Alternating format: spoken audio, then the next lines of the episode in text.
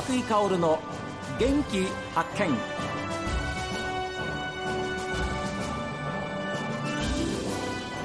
こんにちは和井香です。和井香の元気発見。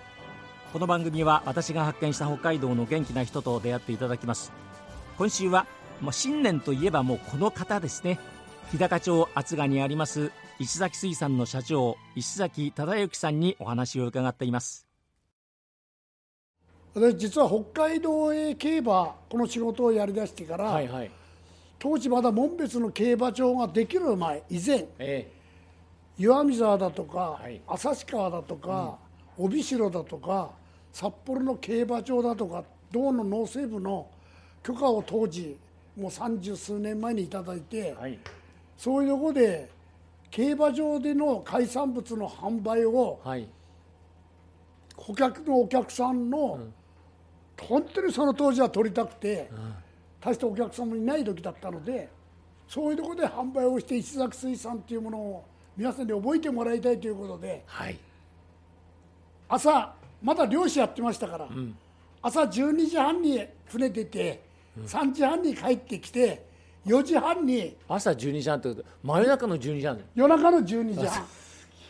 そそして3時に帰ってきて、はい。4時半に軽トラに作ったものをいっぱい積んで、それから旭川の競馬場うん。帯広の競馬場、はい。岩見沢の競馬場日照峠を通ってねそういって日帰りで帰ってきたもんですよ。夜中の11時頃帰ってきてうわ。でまた当然そしてまたすぐもう出るわけですよね。12時半か1時頃また起きさせて寝てないじゃないですかじゃあ。うん、2時間ぐらいは寝て、まあ、びっちりそれをあのそういう日ばかりではなかったけども、1週間に1回は競馬場行ってたから、あ1週間に1回はそういう時間帯があって。あそれをだけど、うん。俺は最後にはこれで飯食うんだっていう当時からやっぱり自分の中であったからやっぱり目的があれば何もでただ辛いとも思わなかったですね。目的があればっていうね。の、だからそこに突き進んでいけるわけですようん、ね。そうです。あー。だからぶれないんですわきっとそうかな、うん。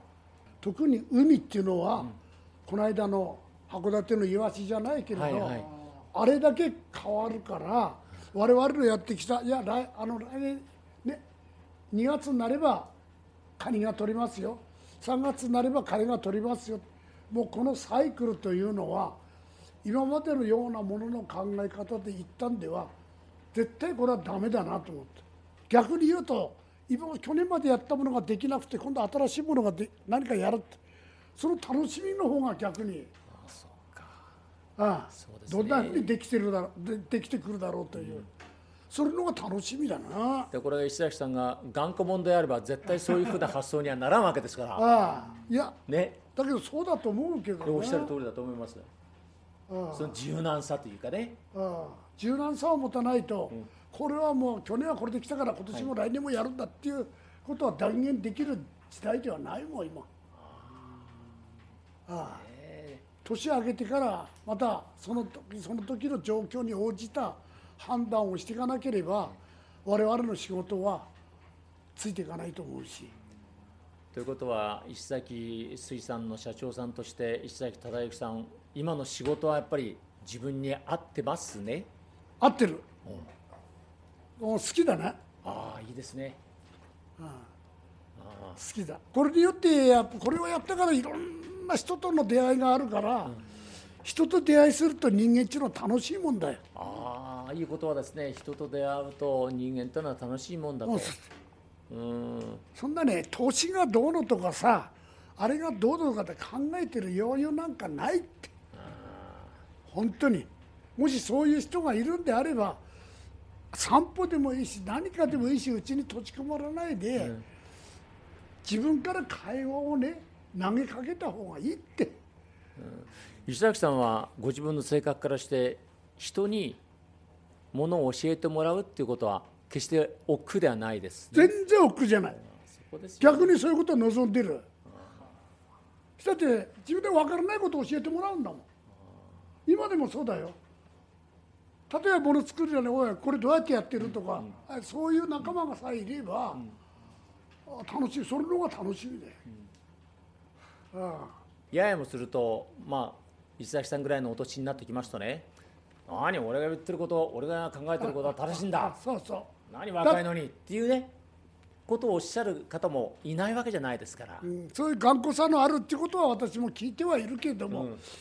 自分ではそういうことはあまりないと思ってるな。ああ今でも誰かが「いや石崎さん今度これこれこうだからこういうふうにやってみたらわ」って言ったら「そうだな」っていうようなそこでまた新しいものが生まれてくれば最高でしょ、だから周りの人も石崎さんという人に会って石崎さんのためには石崎さんのためになるんであればっていうねいろんなものをやっぱりこうお誘いしてくださるんじゃないかと思うんですよ。いやおかげさんでねいろんな人がいるし、いろんな人が地元以外の昔の漁師仲間だとかそういう人たちがいろいろ手助けしてもらってるから私も。目に見えなくても実際に。あー地方の人たちもね、うん、昔はブイブイ言わせてたんでしょ？いやいやいやいや昔はも若い頃は。う若い頃はやんちゃだけや取り柄で、ええ。うんで僕は石崎さんとお話以前させていただいた時にどうしてもこう忘れられない歌があるんだとあいうことをお聞きしましてね。あはいはいはい。ああいい話だなと思っていたんですけども、うん。えあれはね「アカシアの雨が止む時」という西田幸子だったかな、えはい。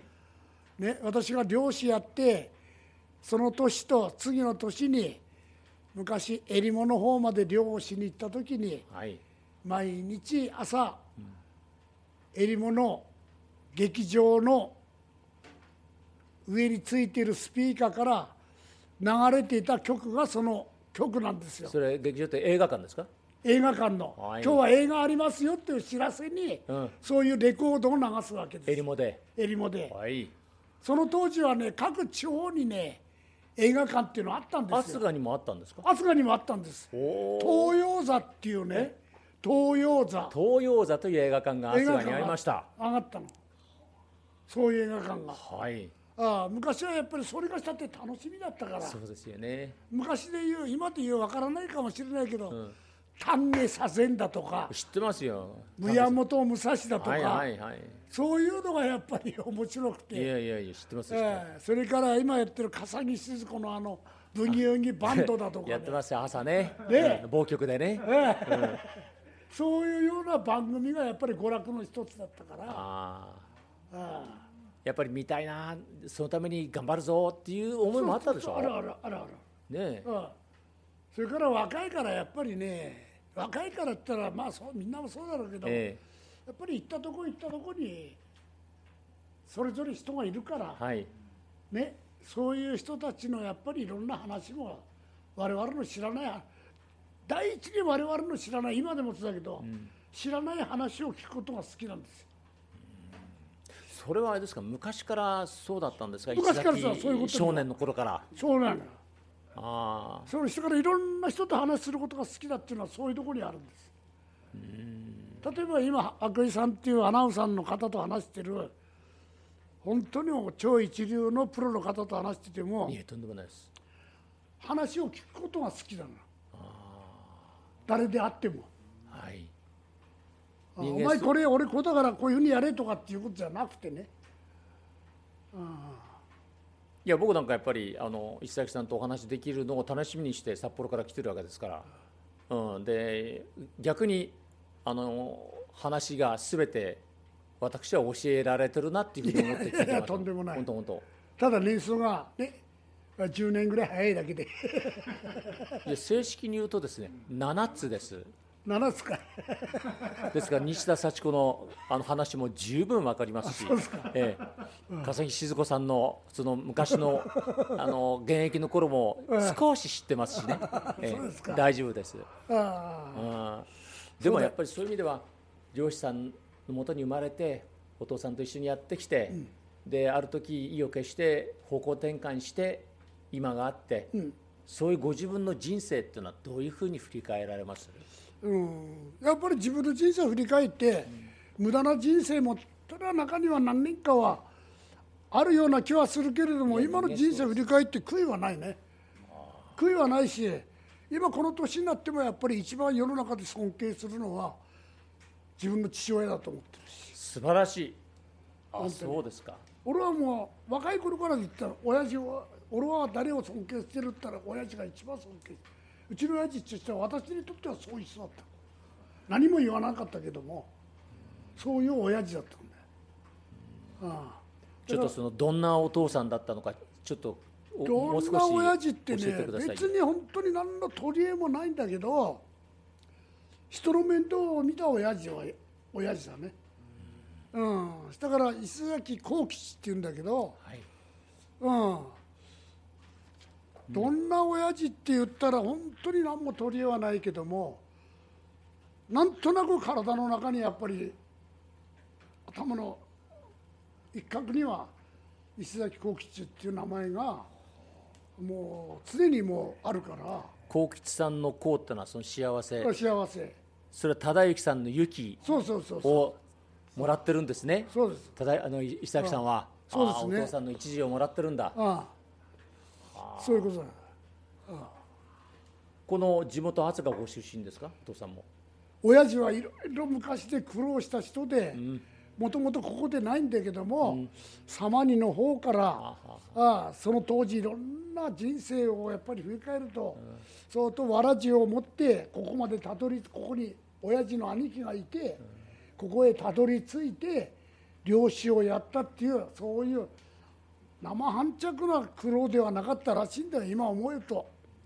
そういう苦労人なだけに子供たちには苦労はさせたくない。そして自分は学校上がりたくても上がれなかった。子供たちには何とか教育だけはさせたい。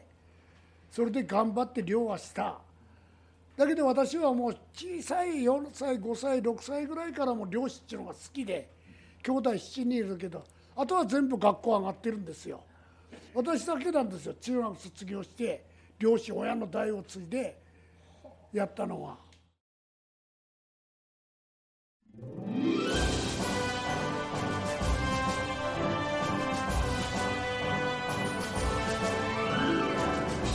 漁師さんを辞めて加工品作りに、まあ、変えてですね今があるわけですけれども今の仕事が自分の性に合ってると。いうふうにおっしゃってます。ねえ。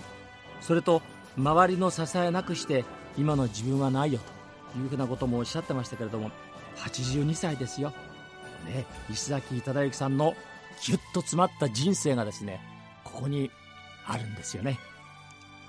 さあ皆さんからのメッセージはこちらです。メール元気アットマーク STV.jp genki アットマーク STV.jp ファックスは0112027290おはがきの方は郵便番号060-8705 STB ラジオ和久井薫の元気発見またです。それでは明日お昼12時40分にまた元気にお会いしましょう。